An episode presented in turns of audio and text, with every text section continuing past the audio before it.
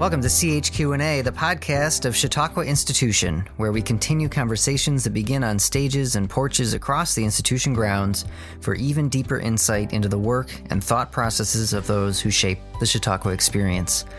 I'm Jordan Steves, recording in the Cohen Multimedia Studio on the Chautauqua grounds. Our guest this episode is Stuart Chafetz, the longtime principal timpanist of the Chautauqua Symphony Orchestra, who has just been named as the ensemble's first ever principal pops conductor. A well known and cherished presence on the Chautauqua grounds each summer, Chafetz has made annual appearances on the podium for the CSO's Independence Day celebration and the late season collaboration with the Chautauqua Opera Company's Young Artists. More recently, he has also served as a conductor for the orchestra's live performances accompanying film presentations, beginning in 2019 with Star Wars A New Hope and continuing with The Empire Strikes Back on August 15, 2020. Chafetz also serves as principal pops conductor of the Columbus Symphony Orchestra and is newly appointed as the principal pops conductor of the Marin Symphony. A conductor celebrated for his dynamic and engaging podium presence, he is increasingly in demand with orchestras across the continent. Chafetz joined Chautauqua Vice President of Performing and Visual Arts, Deborah Sunya Moore, for a phone conversation shortly before the announcement of his new appointment at Chautauqua.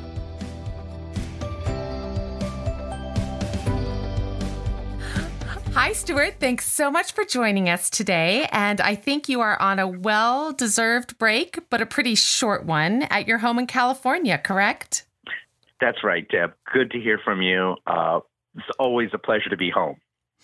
Well, we are thrilled to be talking to you today because, of course, we have some pretty exciting news. I wanted to start with a warm congratulations on behalf of the Chautauqua Symphony Orchestra and really the whole Chautauqua community on your new position as principal pops conductor for the Chautauqua Symphony Orchestra. Thank you so much. I'm thrilled. I can't tell you how exciting it is to just be a part of this wonderful family for now 23 years for me. Uh, it just feels so wonderful to be a part of uh, the CSO in this capacity. Well, I'd like to say that I'm your biggest fan, but I think there are many people that would be lining up to argue with me about who your biggest fan is here at Chautauqua. So oh.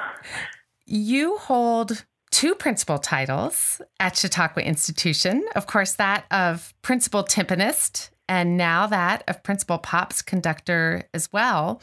And I should note that this is not just a first conducting title for you at Chautauqua.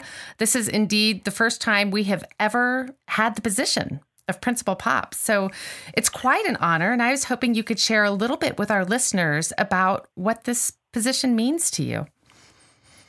Well, I couldn't be more thrilled to be the first person to have this position. Uh, I mean, when this uh, became a reality, it was just such a thrill for me. And I think it really says a lot about the direction of the Chautauqua Institution in the sense that we're trying to bring in uh, people who may or may or may not know about the Chautauqua Symphony, and I think it's a great opportunity as a pops conductor to bring people in for the first time that hadn't heard the orchestra on programs that they love. For example, when we did Star Wars in concert, live in concert with the film last year, it seemed as if half the audience uh, was hearing the orchestra for the first time. And to me, that's a wonderful goal. So, Stuart, you were talking to me earlier about how exciting it is to have this role of principal pops. And we talk a lot about different audiences that the orchestra attracts. Can you just share a little bit about what it means for you to be principal pops conductor here at Chautauqua? Of course. I think being principal pops here uh, creates such an excitement for me because having done the Fourth of July concert for many years, I feel a connection with this community, uh, both behind the timpani and as a conductor for many years.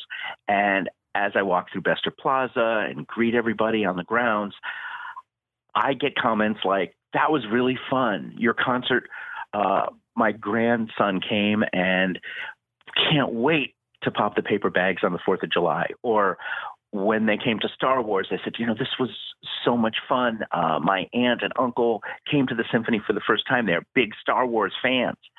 So this creates an opportunity for people who normally wouldn't go to a symphony concert and special pops concerts like Star Wars, like the 4th of July, and many others uh, coming in the future will enable so many different audiences to come and enjoy the symphony for the first time and hopefully not be their first time, but be part of that group that's already heard the symphony uh, before because they were into it. And for me, uh, that smile and that thumbs up while I walk through Bestor Plaza means so much. It means we're reaching the entire community.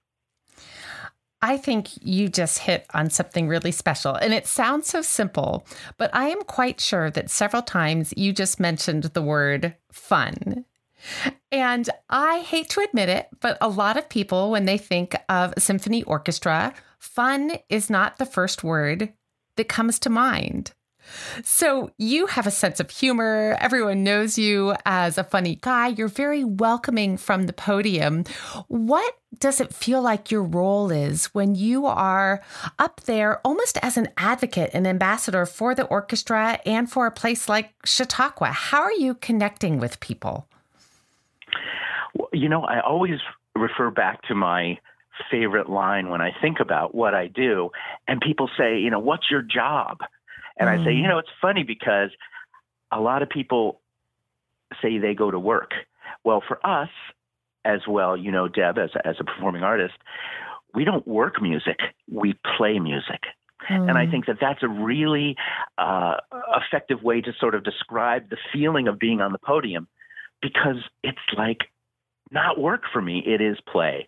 And we play music uh, to engage the musicians, the audience, and get that spirit going. And and I think that resonates, and it's um, it's it's very uh, addictive, and and uh, people can can catch that positive feeling of going to a pops concert and feel the energy and the joy and the laughter, and most importantly, as you said earlier, have fun. Mm. Well, you have just gotten right to the heart of the conversation, which I think is really about not just the future of the Chautauqua Symphony Orchestra with you as one of our artistic leaders, but really the future of orchestras. And it's no secret to you that orchestras all over struggle with the balance, right? The balance of classical programs by composers that we know and love, and more contemporary programs, and POPs programs. And some people will view POPs programs because they are fun as maybe the music isn't quite as serious, or maybe the music isn't the same quality. And yet, what we focus on at Chautauqua are POPs concerts that have fantastic music. Could you talk a little bit about the quality of POPs programs and the types of composers that you enjoy performing? Absolutely.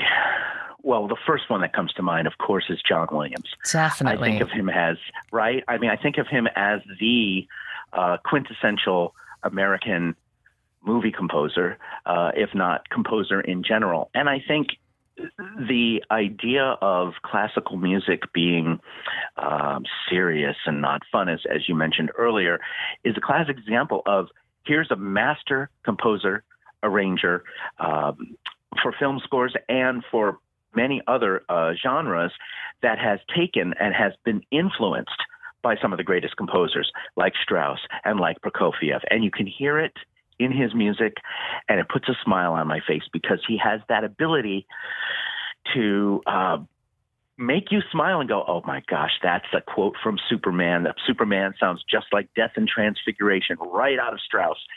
So this is serious music, mm-hmm. and with people that we bring in, such wonderful artists that can kind of cross over, not just kind of, but do cross over. And when you have artists that you you look at you look for and you say how would they sound sound with orchestral accompaniment uh, and those are serious questions so when you put a pops concert together, you have to be cognizant of so many different issues where, and I'm not saying that this isn't difficult, but to program an all Beethoven concert, let's see, uh, Leonore Overture number three, Emperor Piano Concerto, Intermission, Beethoven 8. Done. You know, done. Beethoven Festival. You know, um, with pops, you're maybe looking at a two or three minute song. How does one transition? Where are you going next?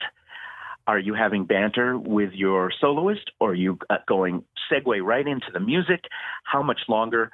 What kind of volume are we talking about? Do we have a rhythm section? How is that balanced? So there's so many factors that a lot of people don't consider when programming pops as being something that's actually more challenging for players because they get maybe one, if we're lucky, two rehearsals for pops. Whereas in the classical rehearsal segment, you get four, maybe five rehearsals. So a lot has to get done, and it's all about efficiency. And very often, the players, of course, know Beethoven 8, know the Emperor Concerto, but maybe hearing or seeing an arrangement for the first time. And so it takes a certain uh, level of uh, professionalism, which the Chautauqua Symphony has, and that's why it's such a treat to come in and have a rehearsal the day of for a concert, uh, both classical as well. It always astounds me how wonderful the orchestra sounds, and it's an incredible uh, task to have three concerts a week Tuesday, Thursday, Saturday of different repertoire. And so add add a pops concert on top of that, where music is definitely unfamiliar. It's a miracle to to kind of hear, see, and hear the product. Mm. You said some really important things that I want to pick up on. You were talking about um, it almost felt like the the emotion of some um, contemporary pops composers, someone might say. And you mentioned John Williams, and it made me think. Even though we hear pops and we think fun, and that is a delightful and beautiful thing. These composers, like John Williams, were also composer for for movies like Schindler's List. And it almost makes me think that what you're doing when you program a concert is it always feels like you're trying to connect emotionally with people. And that is not just through having fun, even though that's a beautiful thing, but it's also through really trying to have a current and relevant connection. Um, you've done movie concerts, you do themed concerts. What is it when you're programming a concert with a lot of short pieces and trying to create this flow? What are you what's the story that you're trying to tell or how do you go about your pops programming? Well, for example, this weekend I'm going to be with the Cincinnati Pops, mm-hmm. and the concert is something that I devised called Totally 80s. Now, it's really full circle for me because I spent my college years in Cincinnati, listening to these wonderful 80s tunes while I was in college, going to Skyline at one in the morning, having Graeter's ice cream. So being able to perform that decade of music in my old alma mater, my old stop, stomping grounds, is that much more special. Um, but we performed this concert all over the country, and in fact in Canada as well. And we're going to be in Ottawa and Toronto with this program uh, coming up. But the beauty of it is going through all that music and saying, okay, what will be the best sounding as an orchestration?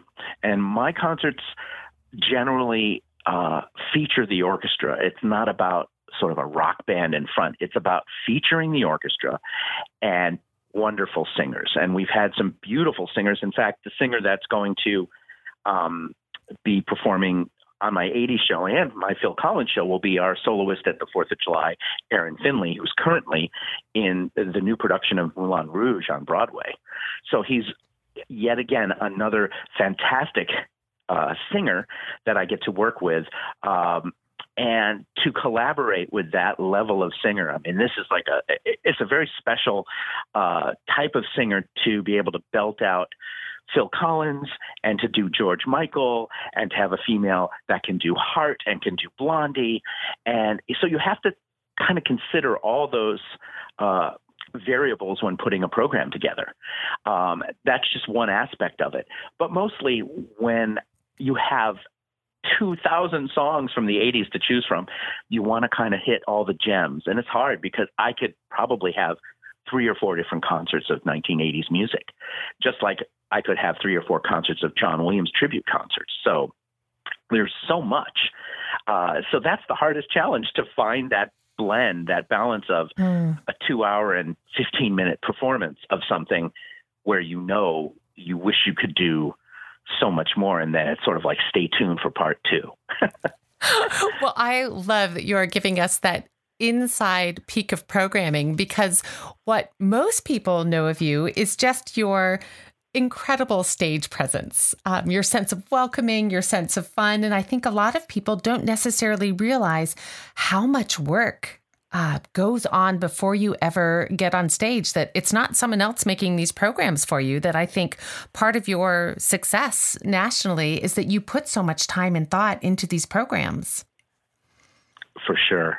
It's amazing how much time and energy it takes uh, to put on a show that uh, we hope seems um, seamless and uh, per- perfect in the way that we've we've envisioned it. And you know, we've every show is different, and that's beautiful about live music. Uh, but to really give a good performance and to really have a committed uh, program, it does take a lot of work and a lot of commitment on so many levels. The orchestrators finding the right composers and arrangers for the tunes, uh, for medleys or for specific rock ballads. There's people out there that are I use in many different capacities to achieve the goals to come up with the right mix. So it's yeah, it's it's a wonderful experience and and I I feel so lucky to be able to do it. You know, so lucky like we say we play music, you know, we don't work music and this is a classic example of like oh my gosh, I get to do an 80s concert. And I just want everyone to feel what they feel like when they when they hear this music and that wonderful decade. It brings them right back to where they were. One tune one phrase can do that. Uh, you're and exactly me, right. You know, I, am yeah. already imagining showing up in my leg warmers and, per, and perming my hair again for the evening. totally. We've got the members only jackets and our shoulder pads. And the best part is when the orchestra dresses up, because that shows the audience how much fun. And, and so I always say, boy, who knew uh, the symphony orchestra could be so uh, fun and not so serious. I mean, there, I've seen all kinds of cool, like from metal to like Pat Benatar to uh, Richard Simmons. I've seen it all, but that shows kind of the when when when the orchestra's on board, it the audience is definitely on board and it shows that much more fun and and everybody has a good time and it's funny to see the orchestra some of them who don't dress up on the first performance they get dressed up on the second and third performance and some people, you know, use uh, get costumes for three different nights. I've seen three different costumes, and it's really a lot of fun. And the, when the audience is out there with their, you know, their Cher costumes and, uh, uh, you know, their Devo hats, and it's really fun. I love it. Well, just that whole sense of fun and delight. Clearly, this resonates all over because I, I have to brag on you a little bit. So I, I know I have to do it. So, Chautauqua is not your first principal pops conductor position. I would like to say that we were, but of course, you were appointed as the principal pops conductor for the Columbus Symphony Orchestra. It was in 2017, wasn't it? Right at the end. I can't believe it. How how much time flies. That's right. It's, right. I'm going on my third season there now. And and you were more recently uh, also honored with the role of principal pops conductor of the Marin Symphony. That one is very special to me because I can literally walk to the office. And I've been traveling so much over the last few years on the planes. And while I don't like travel too much, when I get up on the podium, it's magical. I just, you know, I'm in heaven. But to be able to walk to work, uh, and my wife Anne, who's the conductor of the Marin Youth Symphony, which is part of the Marin Symphony. Uh, she played on the on the last concert, which we did with uh, Cirque de la Symphonie. It was magical, but to be able to go home and have dinner at our house and then to go to the concert was like unheard of for me, but so special to be able to come back home a couple times a year and perform in the orchestra right around the corner in my neighborhood. What a concept. Amazing. So so let's talk about home. So you Yes. have these you have these two incredible positions. You now have added Chautauqua as let's call it your your triple crown. now you have Oh. another Principal Pops uh, conductor title role here at Chautauqua. And Chautauqua has been your summer home for a long time. So, what does it mean for you to be Principal Pops conductor in Chautauqua when we already like to think of us as your summer home? It is the best honor. I am so excited about it. And it just gives me a big smile to be able to spend the summers at Chautauqua and to continue to spend summers at Chautauqua because I felt like kind of the guy who was doing the pops and this just sort of made it official. Hmm. And I I can't tell you uh, how thrilled I am about it uh, to be, you know, the, the possibilities of all this continued uh, pops opportunities in Chautauqua and seeing all my friends and uh, giving a nod from behind the drums and, and from the podium and looking at that choir loft in the back and and just feeling their energy and excitement. Uh, it's just going to add to add to that so much more. Well, I am already excited for the next summer and have so many more things to talk about, but I just wanted to take a pause because, listeners, if you are just joining us, we're recording in the Cohen Multimedia Studio on the grounds of Chautauqua Institution. I am Deborah Sunya Moore, the Vice President of Performing and Visual Arts, and our guest today is Stuart Chafetz, who has just been named our Principal Pops Conductor of the Chautauqua Symphony Orchestra, in addition to being our Principal Timpanist. so, Stu, we had mentioned briefly the 4th of July concert, our Independence Day celebration concert here at Chautauqua. And for those that don't know, of course, Chautauqua is a place of great tradition. And now, in addition to watching the children's school parade on the 4th of July and listening to the community band on Bestor Plaza, the Chautauqua Symphony Orchestra and you conducting the Chautauqua Symphony Orchestra, um, all of that is part of our July 4th celebration. And I have to share that you brought something new to this celebration many years ago, and it's what I sometimes refer to as the Great 1812 Bag Popping Event. so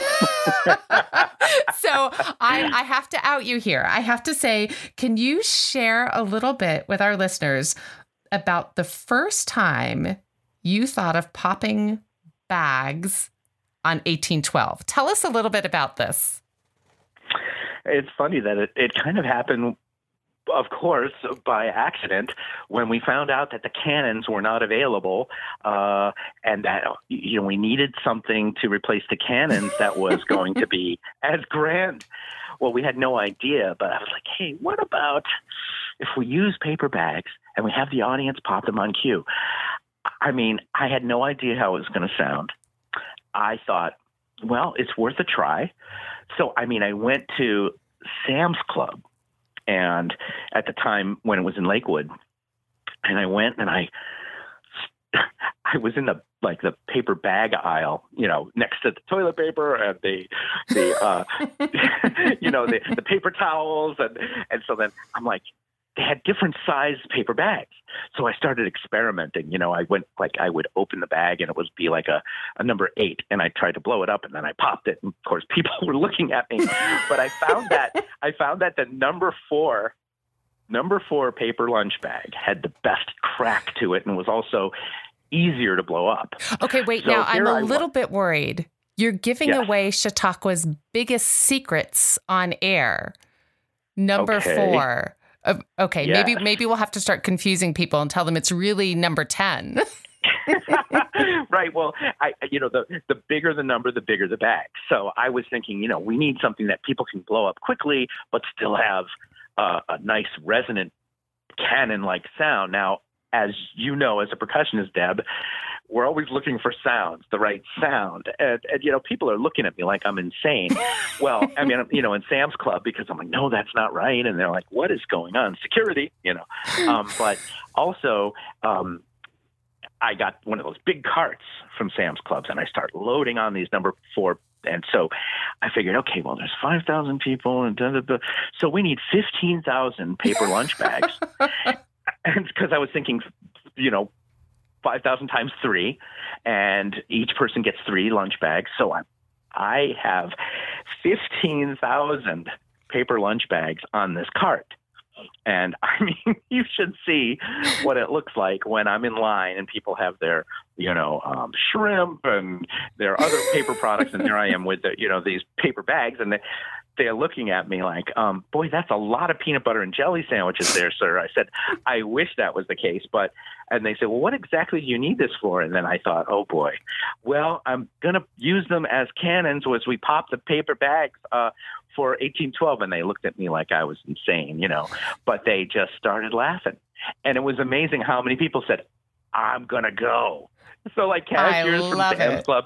Yes, it was really fun. And so every year for the last uh, 10, 15 years, I have been going to Sam's Club until, of course, Sam's Club is no longer. Uh, but uh, every year I would go and get these bags. And it was like a tradition and talk about tradition. Um, and it was just so much fun. Uh, it meant it was Chautauqua was here. It was June, and we were stocking up for the Fourth of July. Yes.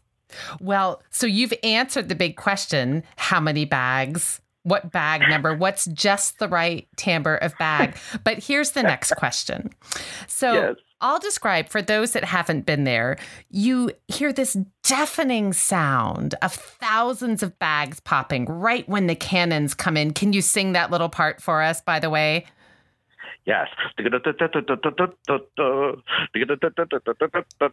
right. That's it, right? So we're getting yeah. ready. The bags are being blown up. And no matter how often you warn people, there is always someone that does the premature bag popping. So right. when you buy your bags, are you accounting for that premature bag popper? You know, I am because okay. I know that we have, as we go around, we have uh, many passes to do it. But I always say, you know, you don't want to, you don't want to use up your ammunition on premature popping. Uh, however, it's inevitable. There's always somebody, and it's usually a 75 year old adult. And I always say it's like romper room, and that's a that's a, a reference that 75 year olds would understand. Uh, but it's amazing what happens to 75 and 80 year olds when they get a paper lunch bag in their hands. It's actually they're more uh, into it and uh, willing to do uh, crazy things, and it's the grandchildren who are saying, "No, Grandpa, not yet." I, absolutely. Well, I definitely hope to still be popping bags when I'm 75 in the amphitheater. we'll see oh how that gosh. goes. It's so what a sound, right, Deb? When everybody what does it in, in unison. Yes. I know. okay, so we have this Chautauqua favorite. And another concert that you've been doing for a long time with us is the Opera Pops concert. Oh, yes. And talk yes. about something really different. Again, all we get to see is this fantastic concert with young artist stars from the Chautauqua Opera Company. But I don't think most people realize that you are working with these young artists long before the day of the concert. Can you talk to us just a little bit about your role as coach and mentor with the artists? Absolutely. First of all, I when I first started doing this, Jay Lesenger asked if I would be willing to do it.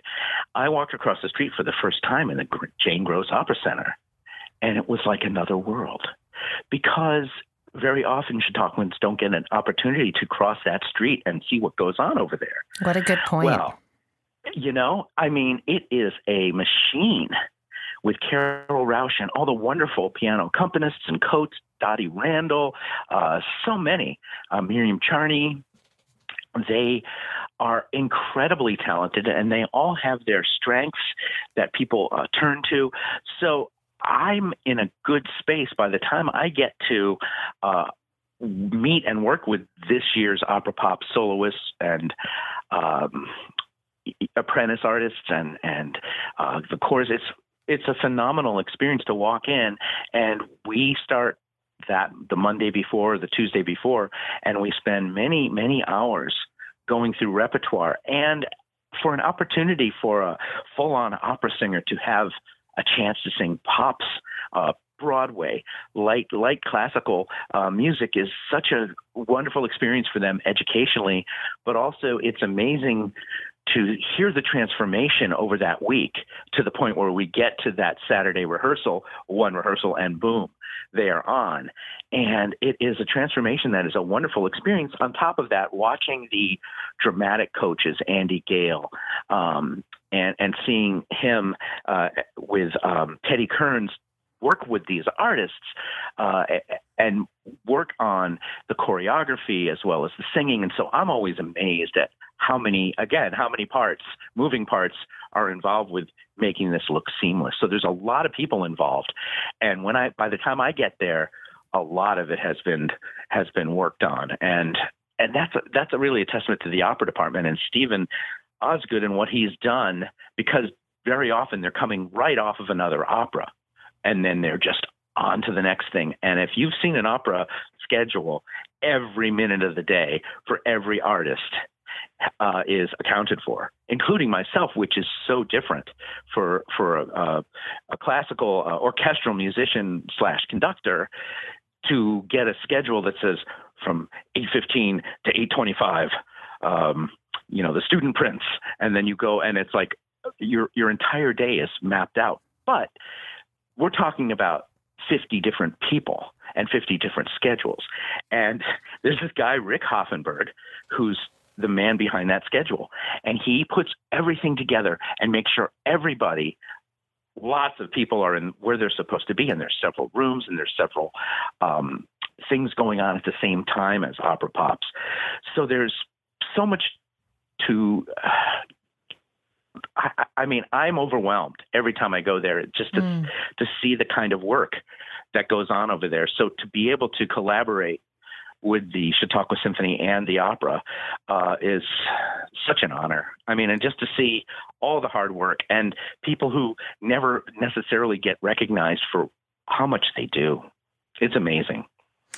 Well, I just really appreciate this balance you have, even right at Chautauqua, of performing with some of today's biggest stars. You mentioned Aaron Finley, who will be featured on our next Fourth of July concert, but all of these soloists you've brought to us, Capathia Jenkins, N'Kenge, and along with that, you're also fostering our emerging talent in the world of opera as well. I just think that's really a fantastic combination. So thank you for that work. Oh, and I should say, uh, there was somebody that came to the opera pops a few years ago that had such a good crossover ability that in fact she was somebody that I I selected to go and perform. And I have a love program that she's performed in in several places. And she, Dee Donasco, was a, an opera apprentice, and she uh, is now singing holiday pops with me with the Detroit Symphony in a month.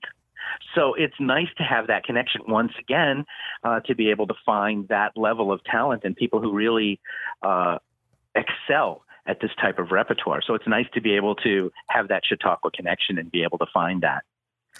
How exciting. So, 4th of July, we have that favorite concert with you. We have Opera Pops. And last year, we did what I think is a new favorite with Stuart Chafetz. We did Star Wars, A New Hope. And yes. while we have not officially announced it yet, I guess we're about to let the cat out of the bag. We will be doing Empire Strikes Back with you on August 15th. Oh my gosh, I am so excited about this. It was so much fun, and what energy uh, coming from the orchestra yes. as well as, right? I mean, and they say that this movie is even better.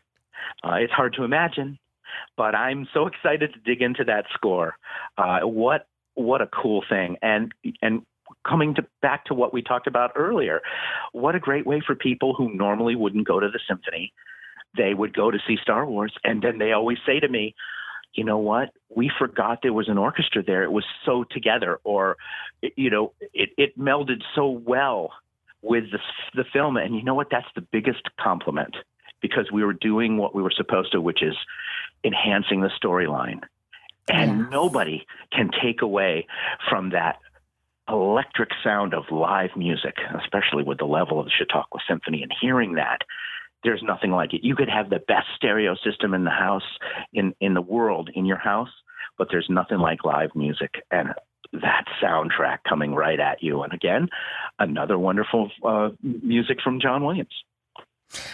Well said. I just, I always feel when you talk to me, when you talk to the people around you, that that is really an example of why this position is so important at Chautauqua that it's really a position where you will now even have a, a, louder megaphone, a brighter spotlight, so that you can help be an ambassador and an advocate, not just for the orchestra in general, but to help people new people come to the orchestra and to feel what is that excitement when you're right there with a live orchestra in an amphitheater full of people, whether it's Star Wars or Fourth of July or the next concert we cook up together. Um, I just think you bring this relevance and excitement um, that can connect people through music. Oh, you know, that is the absolute goal and mission of it's been my dream, you know, and I, I have to tell you, because of the Chautauqua connections, wherever I go to guest conduct, I run into my colleagues who play in the Chautauqua Symphony and various orchestras. For example, this weekend, we have three or four players alone from the Cincinnati Symphony who are Chautauquans who play in the Chautauqua Symphony. And on top of that, we have audience members that are all over the country that I get to connect with yet once again in their off season homes and to be able to get together with them in Florida and from Seattle and Toronto and various places. The Chautauqua connection is far and wide.